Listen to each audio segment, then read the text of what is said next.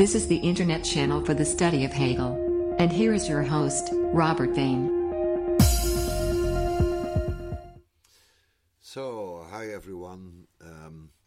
I'm going to talk about paragraph 495 and 496 from Hegel's Encyclopedia. And both paragraphs deal with the transition between contract and what Hegel calls das Recht gegen das Unrecht, right versus wrong. And we will see that the notion of liberty is now turned upside down, is shown to be self-contradictory, especially when we consider the relationship between contract on the one side, this commonality of particular wills, this agreement between wills on the one side, and on the other side, the necessity of Willkür, that is to say the necessity for freedom to emphasize its possibility to be arbitrary, to be able to change your mind. So that is the situation we have to deal with. Let's look at it like this. We have considered that we can have something like a contract. There is a positive relationship between two wills. One is giving up a property, the other one is acquiring a property in a normal exchange, a fair exchange. One is getting what he wants and the other is getting what he wants. There is an exchange of property, and that is an instance of a commonality. Now, is this truly the universal expression of freedom? Is this the full developed conceptual reality? Notice the combination conceptual reality, so a reality that fully expresses the concept and a concept that is fully in conformity with reality. Do we have already the full and positive expression of social freedom? Of course, the answer will be no. We're still in the sphere of abstract right, so we're just making one step forward. We started with the arbitrary will. We had the negative relationship between two arbitrary wills, the one excluding the other from one's own property, the property of that person. And now we have contracts, so we have an agreement, we have commonality of these arbitrary wills. And now we have to see whether or not that contract is the full expression of freedom. So I want to invite you to take a look at paragraph 495. I will read the German and then the English translation, and then we will dive into the text. So just pause the audio now and read for yourself paragraph 495. Okay, welcome back. Paragraph 495. Der Vertrag als eine aus der Willkür entstandene Übereinkunft und über eine zufällige Sache enthält zugleich das Gesetztsein des akzidentellen Willens.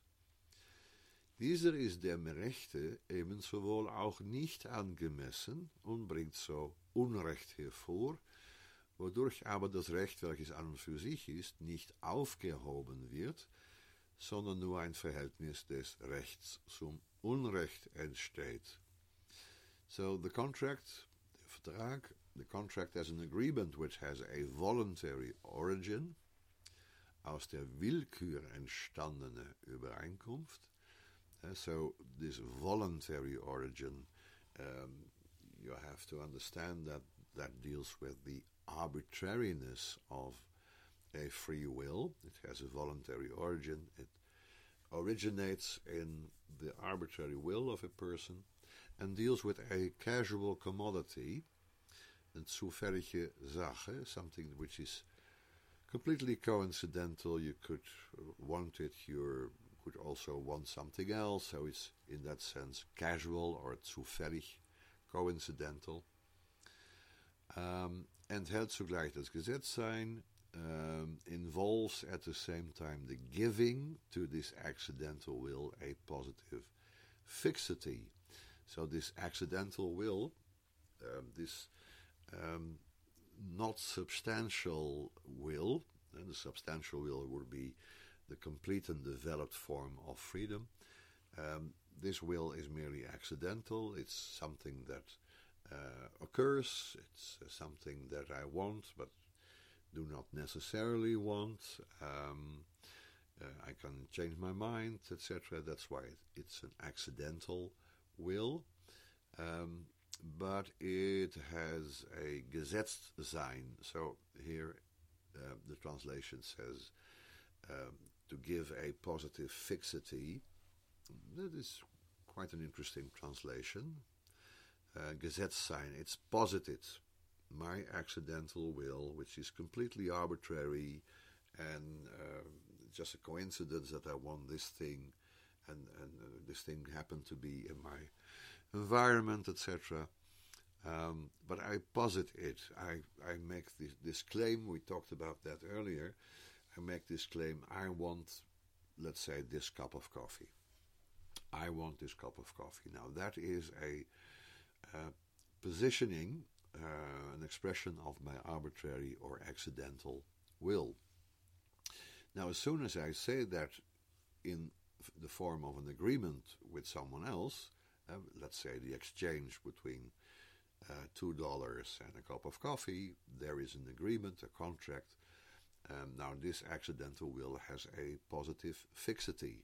It's now determined that I want it, and it's not merely dependent upon myself, but also on the partner in that agreement, who will give it to me in exchange for $2, for instance.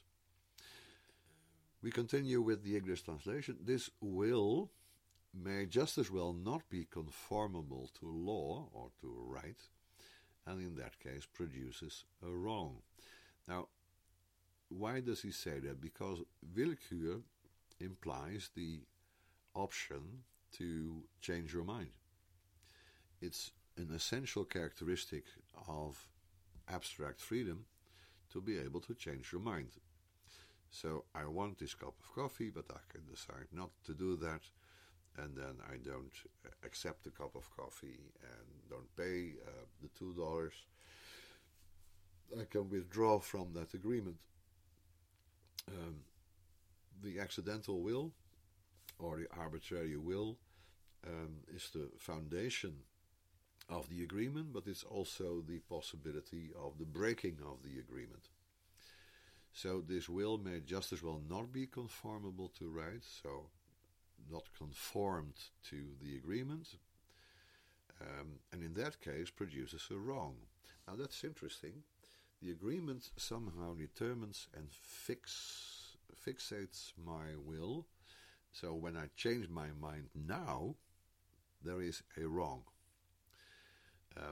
When I changed my mind before, when we just looked at the arbitrary will on its own, changing my mind doesn't mean a thing. It simply means that I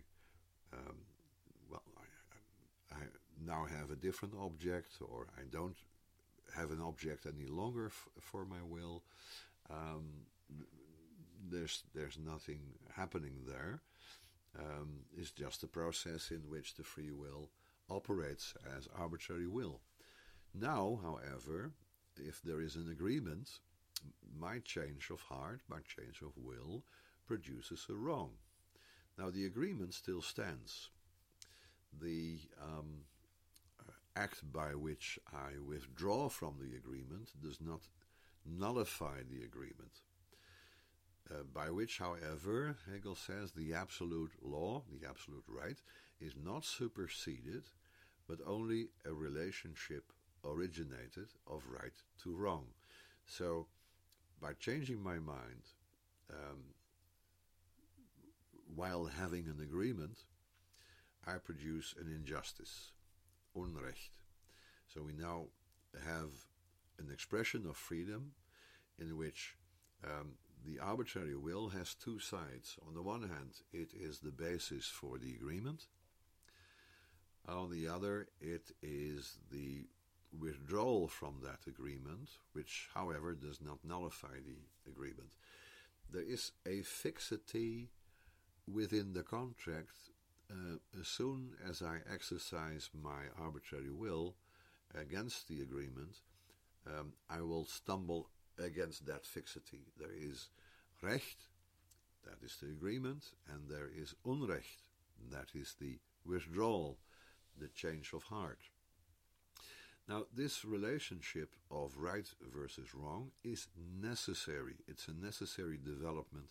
If you only have a society that is based on contract, you will continuously have relationships of right and wrong.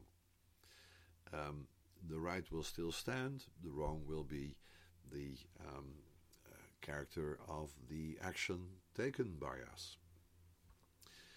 Okay, that is paragraph 495. The free will is not completely determined by the agreement. In order to exercise itself as freedom, it has to oppose the agreement, and it will do so. Not all the time, but in principle, it can do that. It's aware that it can do that. And the question is, what makes it so difficult to withdraw from an agreement? That's not the agreement itself. It's very easy to withdraw from an agreement simply by changing your mind. The agreement then still stands because it has a kind of objectivity, a fixity over against my arbitrary will. But what now is going to be the full expression of freedom, which at the same time means the upholding of all agreements. In a society that is only based on contract, you have a lot of injustice. Depending also on how you view the agreement and whether you are in agreement about the nature of the agreement, there would always be room to wriggle out of an agreement. It would be a very chaotic society indeed. Okay, let's look now at paragraph 496 to see the consequences of this falling apart of the agreement in a relationship of right to wrong. So I invite you now to read paragraph 496 and just pause the video, pause the audio, and we'll take a look at the German version first. Okay, welcome back. Paragraph 496, that's the first paragraph of section C, das Recht gegen das Unrecht. Das Recht als Dasein der Freiheit im Äußerlichen fällt in eine Mehrheit von Beziehungen auf dies Äußerliche und auf die anderen Personen. Dadurch gibt es zum Ersten mehrere Rechtsgründe, von denen in dem das Eigentum sowohl nach der Seite der Person als der Sache ausschließend individuell ist, nur einer das Recht ist, die aber, weil sie gegeneinander sind, gemeinschaftlich als Schein des Rechts gesetzt werden, gegen welchen dieses nun als das Recht an sich bestimmt ist. So, first, the English translation, law or right considered as the realization of liberty in externals, das Äußerliche, the external, breaks up into a multiplicity of relations to this external sphere and to other persons. So we have this very concrete multiplicity of relations, at least two of them. So there is my partner in the agreement and myself, and we want the same thing, or we want an exchange. Now, as soon as there is an agreement, there is titles or grounds at law, it says here in the next sentence. In this way there are first several titles or grounds at law, of which, seeing the property both on the personal and the real side is exclusively individual, of which only one is the right. So we have several claims. You can have that. We saw that you can withdraw from the agreement, and then you have right versus wrong, but you can also change the agreement. You can change several agreements or several stipulations of the agreement. You can have several persons claiming the same property. You can have a very complex situation in which there are various claims or titles at law. And every individual has the option of claiming something, and that claim is always in opposition to someone else's claim. So only one is the right. Only one is the right. But which, because they face each other, weil sie gegeneinander sind, while they are in opposition to each other would be a better translation. Each and all are invested with a show of right. Now, with an illusion or appearance of right would be better. Appearance of right, Schein des Rechtes, against which the former is defined as the intrinsically right. So there are many claims, and each of these claims has to take on the form of a reference to the agreement. That's necessary. You cannot simply claim by taking it by force. That's not a way to establish a claim. So you have to produce something, you have to produce an argument to show that you have a right to a certain property. Now, only one can be right, das Recht an sich. So we have an objectivity at work here, an indication of the true universal. Only one of these claims can be right if they are all in opposition to one another. It's not simply a chaos of competing claims, and the one who wins by force would be then the right one. No, one of them is lawful. One of them is in accordance with the true agreement that was established in reality, and the others simply claim to be, but they are Schein. They are just the illusion or the appearance of right. So we had right versus wrong, and now we have the intrinsically right versus the appearance of right. And so the wrong is not simply the opposite of right. The wrong is something that disguises itself as being right, and the intrinsically right has to be discovered. Now, what makes it so interesting at this stage is, again, as I said before, the idea that this right, this true agreement, has an objectivity, and that my subjective withdrawal from that agreement cannot undo it. It cannot be made nullified. It cannot be nullified.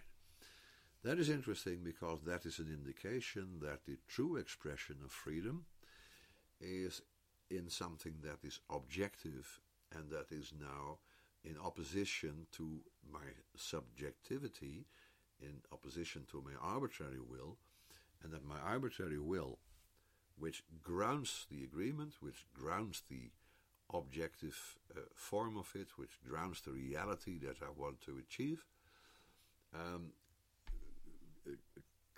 can try to withdraw from it, change it, but it cannot. So the objectivization or the realization which presupposes my arbitrary will is now something that comes into opposition with that same arbitrary will. Now, this is an interesting notion because it seems to be in opposition to what we found before, that true freedom is arbitrary will. Well, take arbitrary will, see that you have to have some kind of relationship between individual arbitrary wills that in truth exists in the form of the agreement or the contract. And as soon as you have a contract, which is the product of two cooperating arbitrary wills, you have something that is objective over against my free arbitrary will that cannot change all of that. First indication, therefore, that we have